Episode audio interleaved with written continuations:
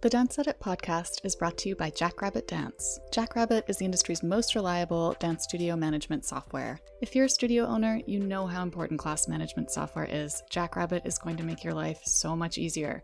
Their software is cloud based, powerful, and adaptable, and Jackrabbit has the industry's largest team of trainers, product coaches, and client success specialists to support you in your studio. You wouldn't accept less than the best from your students. Don't accept it from your software either. Visit jackrabbitdance.com and use the promo code DANCEMEDIA, all one word, for a free trial.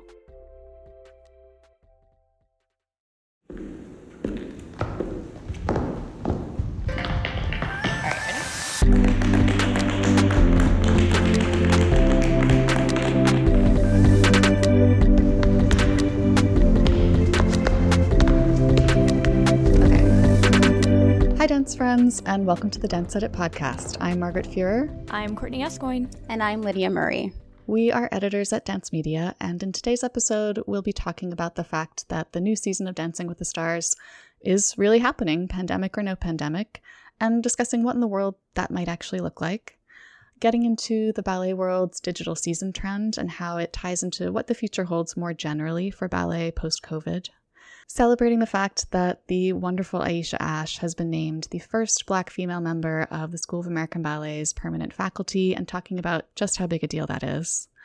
And hearing from Silas Farley, who just retired from New York City Ballet at the ripe old age of 26 so that he could pursue other dance adventures.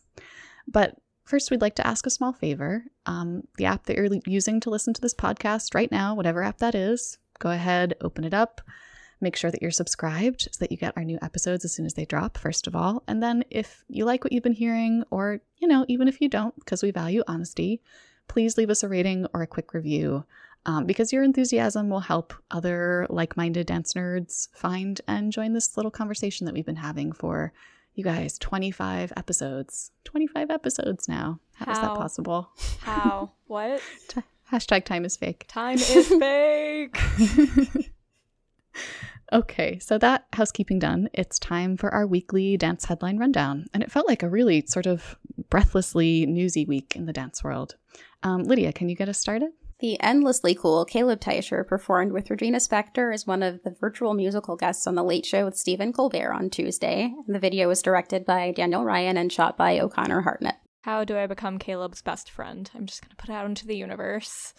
Speaking of cool people, uh, Sufjan Stevens tapped Jalaiah Harmon, aka the creator of TikTok's viral Renegade dance, to perform her own choreography in the music video for his song Video Game. Yes, and some more coolness. Um, Johnnie Cruise Mercer, Leslie Sauget, and Angie Pittman have received the inaugural Black Artist Space to Create residency from New Dance Alliance. This is a two week residency in upstate New York that offers a $2,000 stipend and no requirement to present new work at the end in the spirit of radically reimagining what it means to serve Black artists. Uh, and to my dismay, uh, Edward Watson, who has been a principal dancer at the Royal Ballet for the last 15 years, announced his impending retirement following the premiere of Wayne McGregor's The Dante Project, which has been delayed by COVID. Uh, he'll be sticking around, though, as a repetitor for the company. And Edge Performing Arts Center, one of the best known dance training centers in Los Angeles for many years, is closing, but possibly only temporarily. The property where it has uh, resided for the past 28 years has been sold. Uh, the center's future remains uncertain as its owners take time to reassess its next steps. Diana, a new musical about the late British princess, will be filmed with the original Broadway cast next month, sans audience, and available to stream on Netflix early next year. Here's the twist it's still planning to open on Broadway in May 2021, after its release on the streaming platform. Uh, it's also worth noting that Actors Equity gave a green light to the planned safety precautions in place for the casting crew to safely rehearse and perform. Do you guys remember what feels like 100 years ago, but was really only a couple months ago when we were talking about the Hamilton team worrying about how streaming the show too early might cannibalize tour ticket sales? Feels like an alternate reality. I mean, it was several decades ago in the before times. It truly was. The UK government recently gave the go ahead for indoor performances to resume in England. Socially distanced indoor performances have been permitted in England since last Saturday, August 15th. In a tweet, the Secretary of State for Digital, Culture, Media, and Sport described this as an important step toward the recovery of the arts. Uh, but one skeptic, Sir Matthew Bourne, who replied, not financially viable. Uh, Stephen Twitch Boss has been named co executive producer for The Ellen DeGeneres Show, which is coming up on the start of its 18th season. This is part of the ongoing behind the scenes shakeup coming after months of reports of a toxic work environment as well as reports of racism. First of all, we love Twitch. Yes. Twitch is fantastic. Yes. Yes. He has yes, made yes. really perceptive use of Instagram and TikTok, where he has huge followings to advocate for Black dance artists and for equity within the broader entertainment industry. So I think we're really eager to see how his voice will shape the show going forward. Um, that said, it is a little frustrating that it sort of took this moment for him to get the Mhm. recognition that he deserved on the show after serving as, you know, their resident DJ for so long. It's like, well, that's only a fraction of what he has to offer.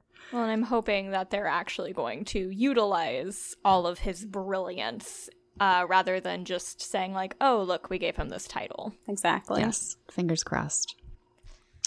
So, in our next segment, we're going to head over to a different corner of the television universe to talk about season 29 of Dancing with the Stars because it is very much happening and happening very soon. Um, this week, we found out that the show's premiere date is September 14th, just a few weeks away. There have been a lot of assurances from the show's team that stringent safety measures will be put in place, but the general format doesn't seem to have been altered at all. This is still a, a partnered ballroom competition. So, what is the season actually going to look like? And joining us to help us figure this all out is our, our resident Dancing with the Stars obsessive, Cadence Neenan. Hi. Hi, everyone. Okay, tell us what's up. Okay, so just kind of to set the stage, I'd like you to picture me all wearing like a bedazzled face mask and standing beneath a disco ball, just kind of like get you in the mood for what we're looking at this season.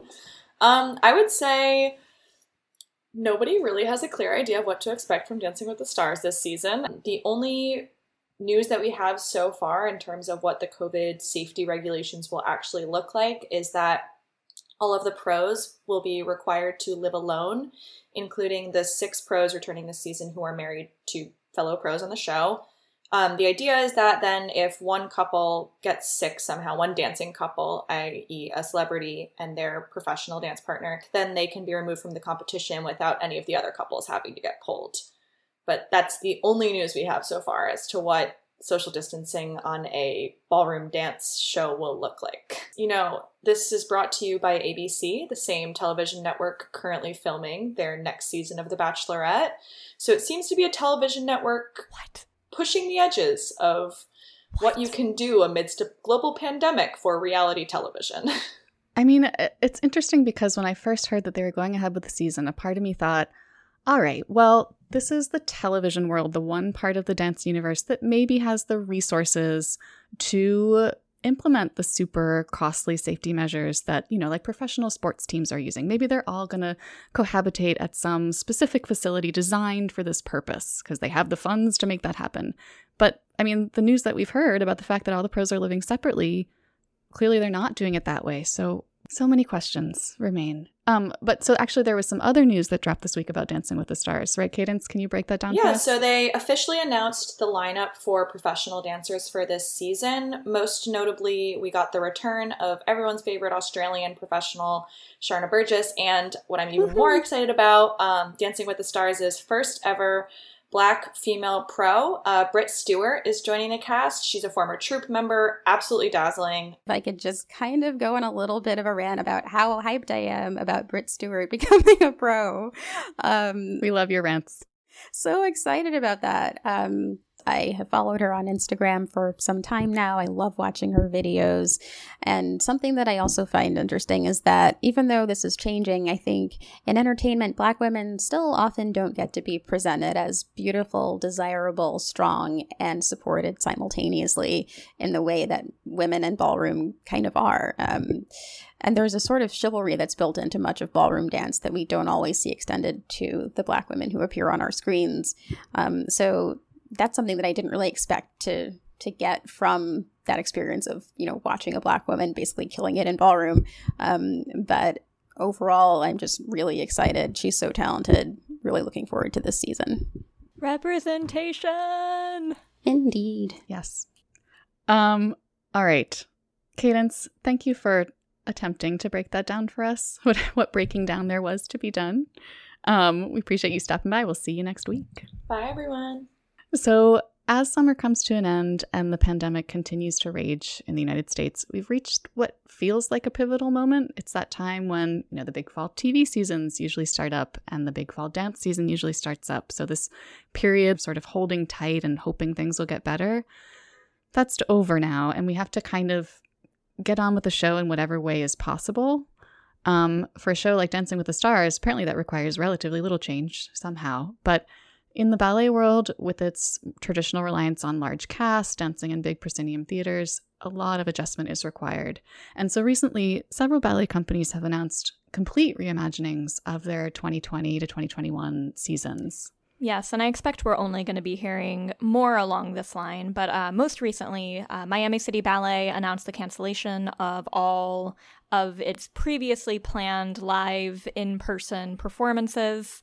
Uh, they have not made any concrete announcements about what this season is actually going to look like, though they are still planning to present something. Uh, Lourdes Lopez said to the Palm Beach Daily News that they're potentially looking at some combination of archive footage, live stream performances, sans audiences, and outdoor performances.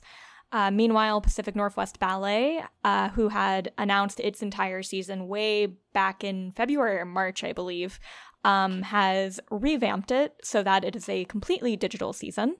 Uh, they're still going to be presenting premieres, uh, but definitely focused more on smaller works, uh, kind of packaged in what you would think of as like normal performance seasons, just spaced throughout the year. Uh, and you know, and also companies like BalletX, who announced a little bit earlier that they're still doing all the premieres they had planned, but they asked the choreographers to reimagine them entirely for digital spaces. I think it's also interesting that uh, PNB, we had kind of at Dance Magazine spoken to Peter Boal about kind of how they were approaching planning a season before all of this news broke. Um, and one of the things they said was they were looking at the possibility of okay, if we can't have audiences in the performance, we're going to use this downtime where we can't actually use our theater to get it set up so we can film so that these new works that are being created, even if we can't have an audience there to see them, we can film it really, really well and produce a good experience for our subscription base and our audience online. Yeah, I think it's um, a great approach to the challenge of bringing in revenue while keeping programming exciting and giving donors or prospective donors reasons to either remain or become interested. Like they still have those reliably revenue generating ballets, but there's also still room for the more cutting edge work. So, tons of possibilities for real creativity in these announcements, but digital content isn't the whole picture for ballets during this COVID era. Um, and Avi shared a piece for Pointe Magazine this past week talking about what the new ballet normal might look like for as long as the virus is with us. And it was this bigger picture look at it was pretty sobering. So, in this article, um, Marc Kirschner, who's the co founder of Marquee TV, talks about the importance of companies in, um, integrating digital into their strategies in order to survive. He says that long term, they need to connect their digital programming to data, marketing, and operations, which was already the case. Um, and he promoted creating high quality digital recordings of new works rather than relying on previously recorded classics. Uh, the example he gave was Swan Lake, you know, um, or or videos that aren't created primarily for digital consumption. Because right now, companies need to differentiate themselves, and that's an important way to do that. Uh, and also, Michael Kaiser, the renowned arts management expert, um, also emphasized the importance of, as he put it, hoarding cash, uh, because when companies are able to reopen, there will be intense competition. Um, also, the, the, experts interviewed for this story agreed that digital content should not be free. Um, Kaiser mm-hmm. also pointed out that online content is a great audience development tool, but it shouldn't hinder long term planning. The goal is to make sure that you're prepared when it's time to actually bring audiences back. Well, and I think he very astutely pointed out uh, there's a ceiling for how excited people will get about online content. And mm-hmm. I think mm-hmm. this, you know, this is something that I think has been in the air well before this about how do we leverage digital content in a way that gets people to buy tickets to live performance. This was an issue before the pandemic. Now that we're all existing primarily in a digital space, it's become a much more fraught question. Mm-hmm. Uh, however, I think we all inherently have this awareness that uh, screen dance is kind of is its own art form and that if you are primarily a live performance company, how you approach promoting that live performance is not the same thing as producing screen dance, which we've touched on many a time before. And so I think the main thing that I got from this entire article is being strategic about what you are putting out there and how you are putting it out there and how that mm-hmm. relates to the future of the company so that the company can have a future. Right. It's not just about remaining visible, visible right yeah. now, that that is important. There's, yeah, a lot more to think about beyond simply visibility. So it's definitely time. We have earned now a this week in actually good news moment. And so here's some fantastic news that came out of the ballet world this past week. Next month, Aesha Ash, who danced with New York City Ballet and Lines Ballet, um, was the world's best body double for Zoe Saldana in center stage, will become the first Black female member of the School of American Ballet's permanent faculty. This is so major. It is. I'm so happy. This really made my week. Uh, in a New York Times article that came out recently about this, she said that this has been in the works since spring of last year, but she only accepted in January. Um, little bit of background. She felt like her her drive had died at the company when she was a member. Uh, she endured a lot of microaggressions on top of the standard challenges of dancing in a company of that caliber. Um, and her father had passed away, and that was when she decided uh, it was time for her to move on. Um, since then, she's founded the Swan Dreams Project, which is designed to fight negative stereotypes of Black women. She's a certified Pilates instructor. At the end, she says, um, I have this hyper awareness of that student who's shy in the corner and just needs someone to pull them out. Um, she said, I can be there for that little Aesha in the classroom. One problem with the culture of ballet training in general is just that dance students are treated like adult professionals when they're still children. And I know that that's improving now. Um, but in the past, I think that was very much the case. And when you're a black student, you're often treated like a black person in the workforce, which can be challenging enough for real adults, you know, um, and you don't always feel like your teachers can support you, or you're subjected to flat out microaggressions at a time when you should really be thriving and adults around you should really be helping you to develop. Um, so I just think it's so important that this is happening. I'm really, really glad to see it. Well, and I think something that I know I'm really excited to see how it plays out is you know, she didn't just have a career at City Ballet. She almost stopped dancing after City Ballet, but she didn't. She went to Europe and worked with Maurice Béjart. Uh, she worked with Alonzo King. She has all of these different experiences that she's going to be able to bring into what can often seem like a very insular bubble of School of American Ballet and New York City Ballet. I cannot wait to see how much depth that's going to bring to the students who get to have her. Somebody who was deeply wounded by the ballet world could have left it all behind, but instead came back to the very place that wronged her to help prevent those same wrongs from happening to another generation of, of dancers of color. She needs, uh, oh gosh, biopic, biopic, biopic. I, I don't know which one it is, but I do know that we need to. Put, she needs it, and we need yeah. to petition for Zoe Saldana to play her in said oh. movie. right? Like, think about it. Think about it. It's so good. Uh, things to dream about. Okay. So now we have the next installment in our voice memo series. Um, each week, we've been asking a dancer or a dance leader to leave a message for the dance community, just talking about what they're working on and what they're thinking about right now in their own words. This week, we have one of our not just all time favorite dancers, but all time favorite people, Silas Farley, who is truly ballet's renaissance man. He's only 26 years old, but he just retired from New York City Ballet so that he could cultivate other aspects of his formidable intellect. Um, this academic year, he'll be an artist in residence in Southern Methodist University's Dance Division, and his choreographic commission for the Guggenheim's Virtual Works & Process series will premiere this Sunday. He gives us great hope for the future of ballet. Here he is.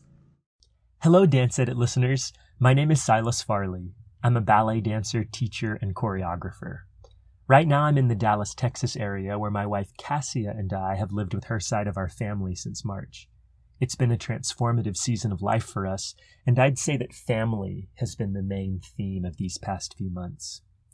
On Sunday, March 1st, I danced what I didn't realize was my last performance with New York City Ballet, and a few weeks later, Cassia and I came here to Texas. We'd been thinking about a career transition for me even before the pandemic, I'd had an exhilarating eight years with City Ballet and had fulfilled what I hoped to do as a performer. I was ready to start cultivating other aspects of my artwork and education towards my goal of being a leader in ballet. During the quarantine, I was able to seek wise counsel and began to move in a new direction. I transitioned out of my role as a city ballet dancer.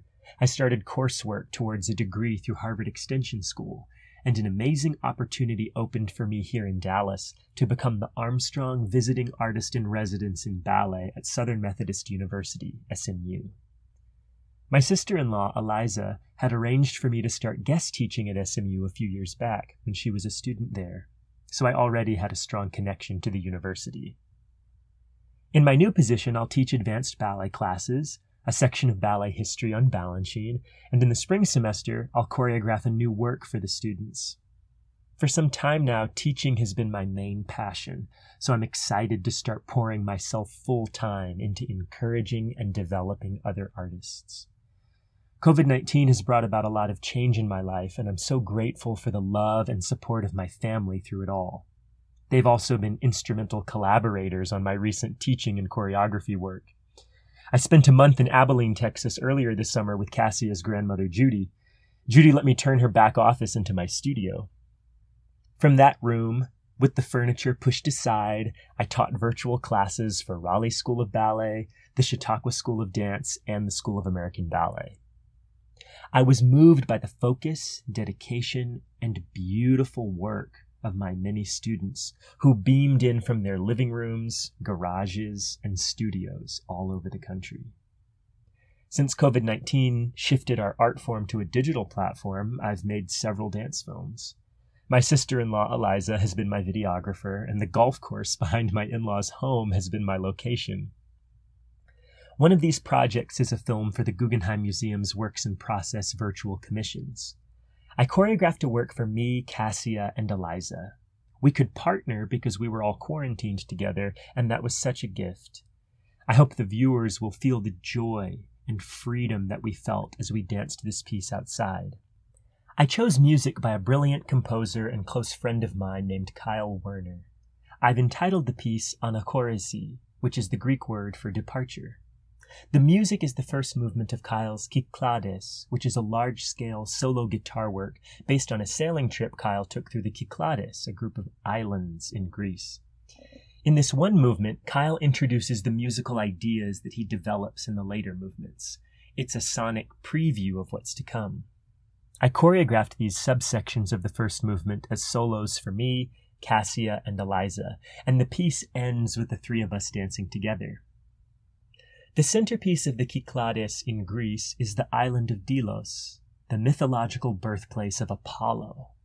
As someone who loves classical ballet, I braided references to Balanchine's Apollo into my choreography. There's a repeating gesture similar to Apollo strumming his lyre, and a quote from Calliope's variation when she contracts with a pang of inspiration on a percussive note in the music.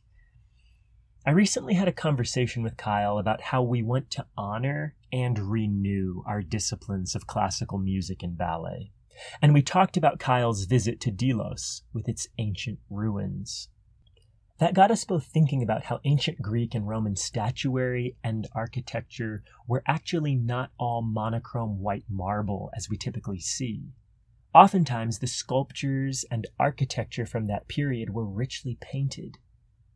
Those hues faded with time, and the resulting all white bodies and buildings became emblems of Western classical art and beauty. But the reality is that classicism was in color.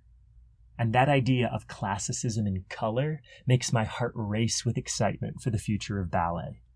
I see how my new role as a teacher and choreographer, in concert with the work of leaders like Theresa Ruth Howard and Virginia Johnson, combined with the refired movements for justice and equity since the tragic killing of George Floyd, are pushing this historically white art form of ballet to open itself up, to embrace and represent people of all different colors, to become what could be called, in the very best sense, a kingdom of the shades.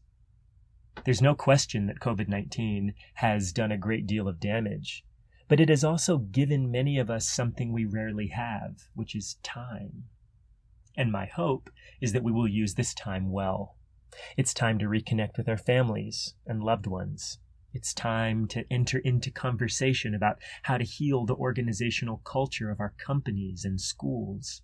It's time to reflect on the history and purpose of our art form, and it's time to ask ourselves this question How can I be an agent of peace, continuity, and reconciliation?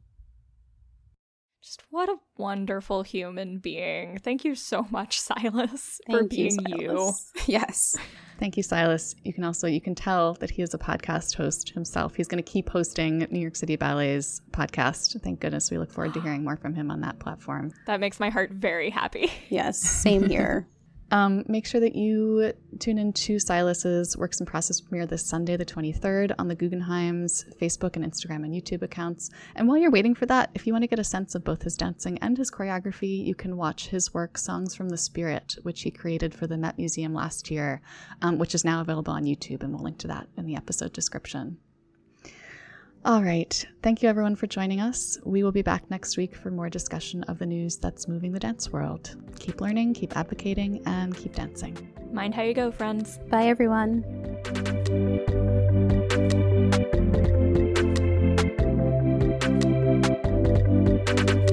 The Dance Edit podcast is a product of Dance Media, publisher of Dance Magazine, Dance Spirit, Pointe, Dance Teacher, Dance Business Weekly, and the Dance Edit newsletter. Our hosts are Courtney Escoyne, Margaret Fuhrer, Lydia Murray, and Cadence Neenan. Our music is by Celestine, with special thanks to Broadway Dance Center for helping us record those footfall sounds. Find out more about the Dance Edit and subscribe to our daily newsletter at thedanceedit.com.